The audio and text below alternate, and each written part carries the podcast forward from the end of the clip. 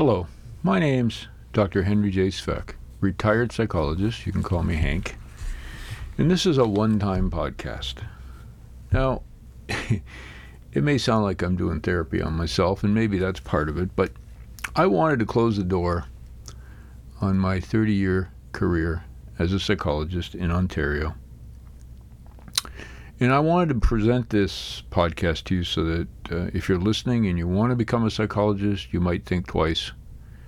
And I also want to do a direct communication to uh, Dr. Jordan Peterson, who um, has been experiencing some difficulty with the College of Psychologists of Ontario. But my point to him, and I'm sure he knows this, is that, that he's not alone. But some of us have experienced this type of weaponization for many, many years. In my case, over 20. And I'm going to go through the five different situations and stories of what happened to me throughout my career. In the end, I'll close by telling you why it was a good thing, why it was a benefit, truthfully was, and hopefully that will be the same as uh, anyone else going through those things right now, or even Dr. Peterson go through it. So obviously, I'm not going to mention names in the sense of uh, specific cases, but I can tell you of the five different complaints that were used to weaponize a point by someone who were not clients. In my 30 years of practice and seeing over 10,000 clients with my staff, we never experienced a complaint from a client, ever. These were complaints primarily from others who use the process at the College of Psychologists, and even individuals at the college themselves, to weaponize the system of complaints to try to silence people or punish people that may not have agreed with them. And I was one of those people. The first issue occurred very early in, in my career when we began advertising, uh, marketing the profession of psychology when I started, I remember I sent in um, scripts that were going to be commercials to the college saying, Is it okay if I run these? And can I do this? And I want to do radio, I want to do television. And they said, We won't comment until there's a complaint against you. And I thought that was rather odd. But nevertheless, I thought since it was legal and ethical to do so, I began to market the practice of psychology. All went well till we went to London, Ontario took it very seriously in our second clinic. And at the time, we started to receive reports back. So let me just give you this brief explanation. At that time, when a, when someone was in a car accident, say I was in a you or I were in a car accident, and we had significant issues, we could go to a psychologist and get an assessment to see if treatment was warranted, and then hopefully we could get treatment to get back to where we were just a minute before we got hit by that car or whatever the impact was two psychologists in particular, in their reports, would not only 100% of the time say that our uh, treatment was unwarranted and not necessary, but they would uh, criticize our clinic and our staff. It happened over a period of months. They continually used that avenue to do so. So I wrote them a letter and said, please stop. You know, if you have a problem with something, you need to direct that to me directly. It's inappropriate to put it in a client's report and so on. And if you don't stop, I will have to report you for unprofessional behavior.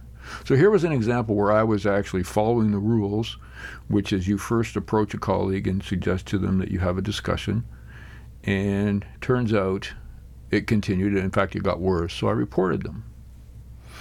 Their response, of course, was to make up allegations against myself and my practice and report me. And that was the first time I went through that weaponization, uh, weaponization of the process. It turns out if I'd done some research, I would have known that whenever you complain against a professional, they are likely to complain against you, regardless if you did anything wrong or not. But the complaints of these other folks had to do with my advertising. Because obviously they're practicing in the same city in London that I was, and envy is one of the great motivators of human beings.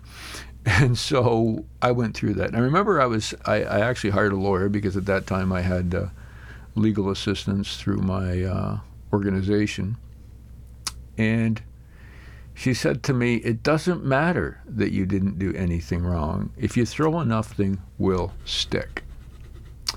So, in the end of a couple of years of this and that and exhaustive writing and you know my brain going elsewhere because I had to deal with all of this stuff. Their conclusion, the College of Psychologists, was that I needed more education, training, and I think I had to go down to Toronto. Yes, I did to be verbally told to to watch what I do. It's like going to the principal's office. Clearly, I had offended some of the um, think tanks and colleagues who didn't like the fact that when they turned on their television, our clinics were there. When they listened to the radio going to their offices, they heard our commercials. When they opened up our news, the newspaper at that time, the London Free Press, they saw probably a huge uh, marketing piece. And when they got their phone book, that time we had phone books, we were on the back outside cover. We were the, I think, first practice in Canada to do that. So that all was fine. I, I dealt with that one, went on. The next incident occurred a few years later when uh, I was working in probation, and an individual who had some pretty serious crimes demanded that we write a letter um, saying that he was not a risk to his family. And of course, we couldn't do that because we hadn't assessed him and we wouldn't do that. And so he didn't report me, but he reported an intern I had, uh, trying to get to me through that intern. And because I was supervising that intern, I had to be uh, told to make sure, and, and, the complaint was that at times uh, people were heard calling the intern doctor because he was a doctor in the United States. He was licensed in the United States, was doing a postdoc internship at our practice, and shouldn't be using that term in Ontario because he technically was not licensed in Ontario, working under my supervision. And that was one of those letters where they tell you to you know, don't do it again kind of thing. The third issue where the college was weaponized. Oh, I should say also this in the second case, the offender was represented by the Catholic Church. That's important as we get to the later um, story I'm going to tell you. The third incident happened when I became aware that uh, an intern at my office, uh, we brought in PhD or people who were working to be licensed as psychologists, an intern, had developed a relationship with someone, uh, intimate relationship with someone that she was supervising. So it wasn't a client, it was another staff member. And the concern came up because, well, obviously that's not okay, but secondly, the uh, second part of it was that she had threatened a student that she was supervising that we had at the office that if she said anything to myself or my wife, she would have a very poor uh, review of her performance going back to school. So she basically threatened the student who, who discovered the incident. They were living in this duplex situation side by side. We'd actually purchased a duplex to provide subsidized housing for interns and students, which were which was two doors down from our offices, so people could come from uh, far and wide and do an internship. And um, the only rent they paid was whatever rent uh, they had subleased their other properties. So sometimes people would pay us $100 a month, whatever, sometimes $500, whatever it would be. So when we discovered this, according to the rules, I fired her on the spot and had to. Uh, the rules say that when you do something like this because of behavior, and someone is is a, is a uh, person who is on the road to becoming a licensed professional, you have to report the incident to the College of Psychologists, which I did. And that was my obligation. And of course, she turned around and made up 14 complaints against my practice and myself. Now, that went on for probably three or four years. That included a break in by the College of Psychologists into my wife's office.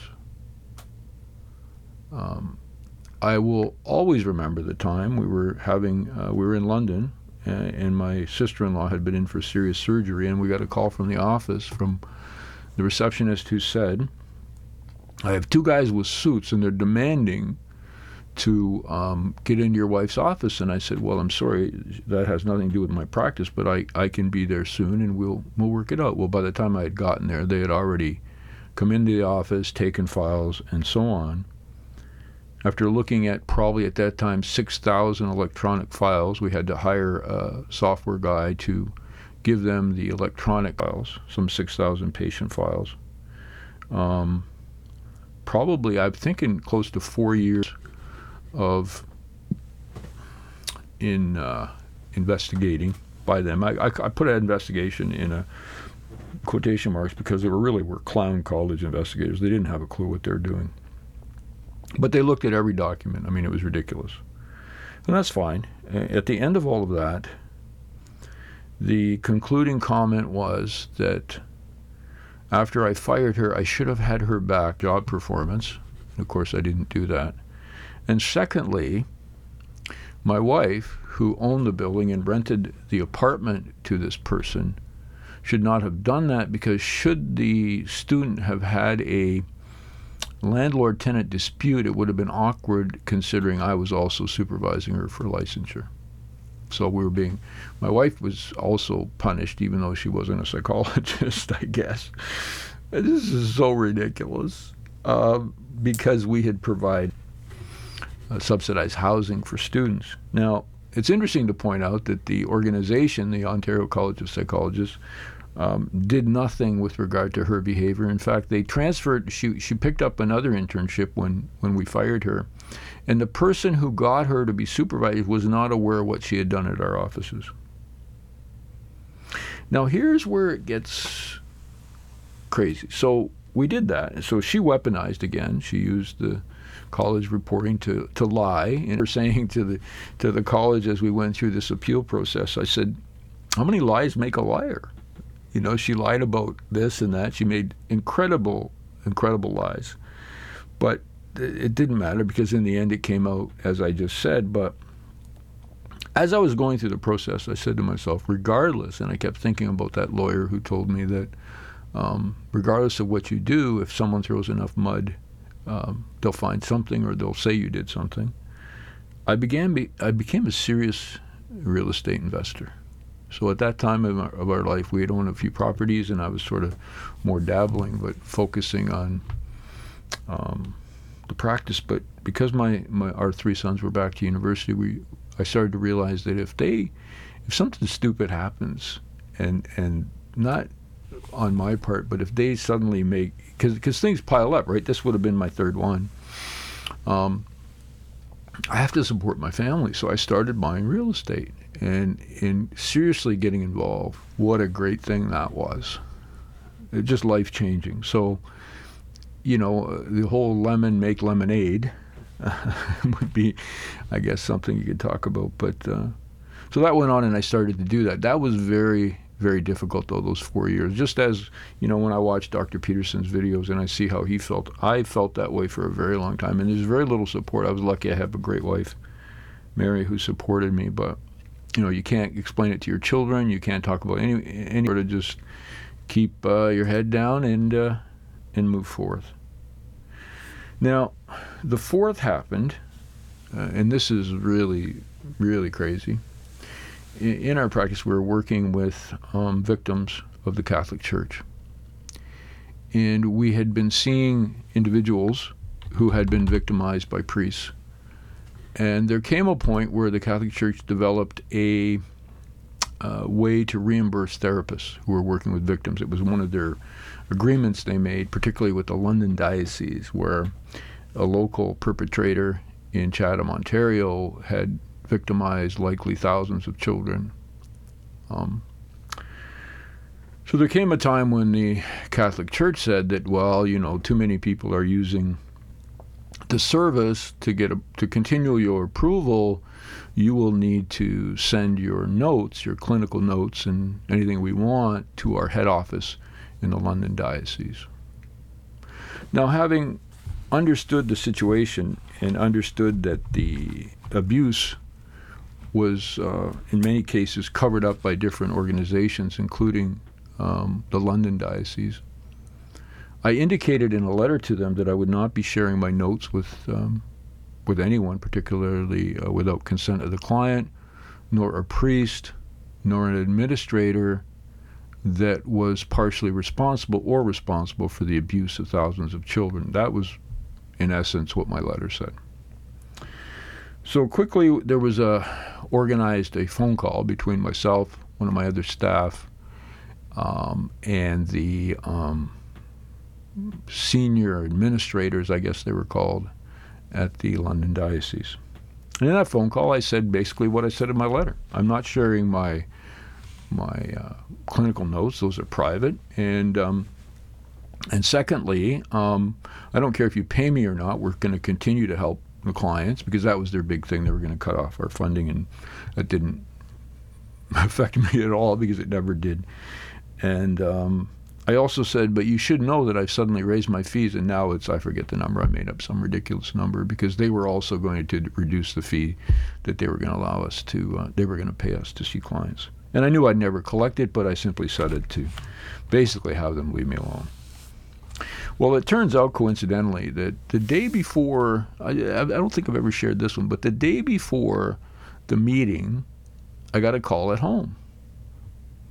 Now, many, many years ago, prior to all our work with victims, and, and I was actually brought up as a Catholic, but I got a call at the house to say it was uh, in, in a month or so or something, and I hadn't had a call for probably 20 years. I was uh, I was being told that there was going to be a picture taking of all the church parishioners uh, for their I think they called it a yearbook. It was like a fundraiser, and I should come with Mary and have our picture taken because we are members of their church. Now, I'm not normally a paranoid kind of guy, but it, it, it, some people say there's no such thing as coincidence. I mean, was that supposed to be intimidation? I just kind of laughed and thought, really? That's that's what you got. Well, it turns out the Catholic Church decided that they were going to report weaponize the College of Psychologists of Ontario and report me for unprofessional behavior because I said the bishop was involved in the sense of turning the other blind eye to the abuse that was happening to the children of the London diocese. So they reported me. And we went through this whole thing, another two or three years of, of laughable. And by the way, it's not like, unfortunately, and if you follow Dr. Peterson, you know, it's not like you, you're charged with um, jaywalking and you can go to court and, you def- and defend yourself you if you're if there's a complaint against you, you have to cooperate, but also you have to give everything, and you, do, you they never talk to you. In all of these cases up to number four, no one at the College of Psychologists ever called to talk to me um, because they don't have to, and you don't really present a case until you appeal it. So they go through, collect whatever information they want, they decide whatever they want, and then they make a decision and it can be minor all the way to serious.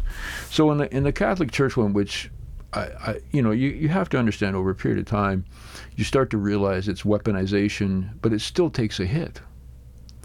Because I, I sacrificed a lot to become a psychologist, as it sounds like Dr. Peterson did. And you you just even though at this point the good news was the, the real estate investments were doing incredibly well, I didn't really need to, to be there it still is something that you know was my second career. I went back to school as an adult with young children to become a psychologist. So they said something like, "Yes, I shouldn't have said that the bishop was involved or the head office was involved, or what, which was actually a lie. They were involved, and we knew that." And they said I just should watch it and never. Which kind, it's not so much the conclusion to these; it was the process that was the punishment that they threw at you. Because for three years you're under this scope of being, you know, questioned. Anyway, so that that pretty much is that one. The final one, which occurred until I retired at 65, and this one is probably the most fascinating. This one is resulting in a uh, a rather extensive um, investigation on my part of the largest theft in the history of not for profits in Canada. Off and on throughout my career, I was a member of the Ontario Psychological Association.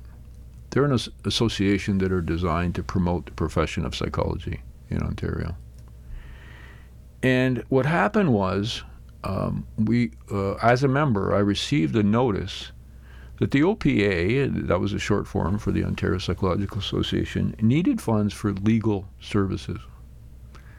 I started to wonder, like, what what kind of legal services do you need like all this money for? And turns out, at that time, they reported that 1.7 million dollars was missing.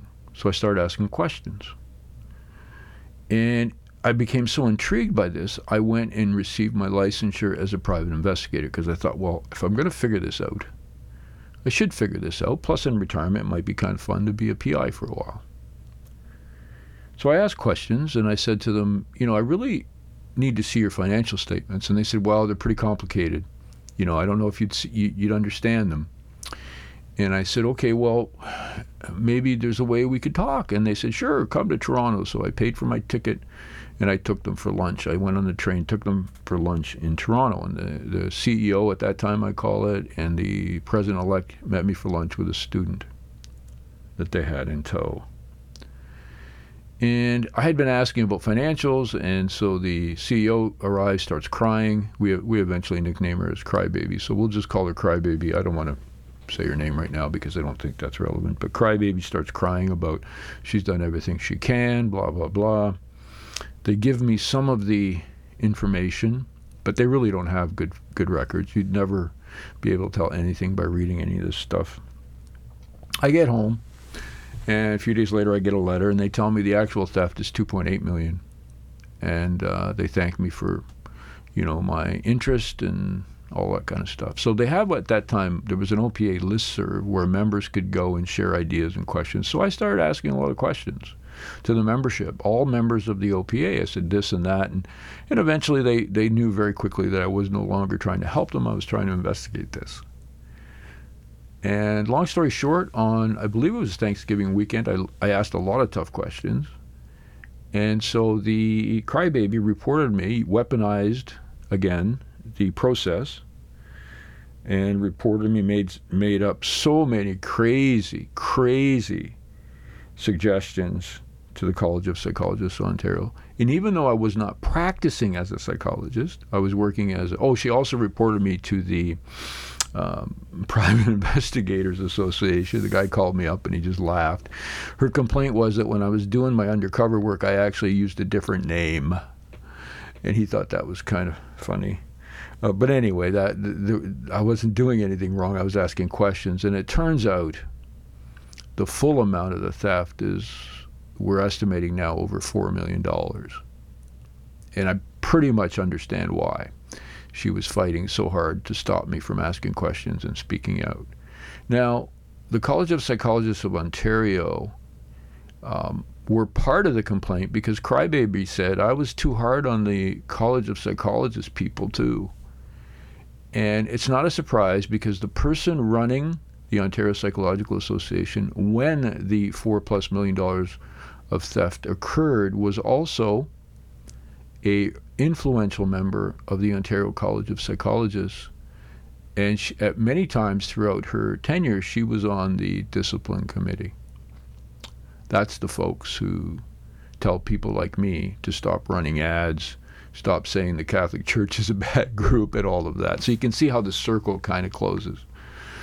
I'm not going to get into a lot of details about the thefts um, but there was just an incredible amount of lack of financial um, observation, financial surveillance, protection for membership, and uh, board members knew. It's kind of like one of those things where people turn the other cheek and they, they just act like they don't know uh, what's going on. Uh, very similar, by the way, to what happened with the Catholic Church and all the molestations and victimizations of children.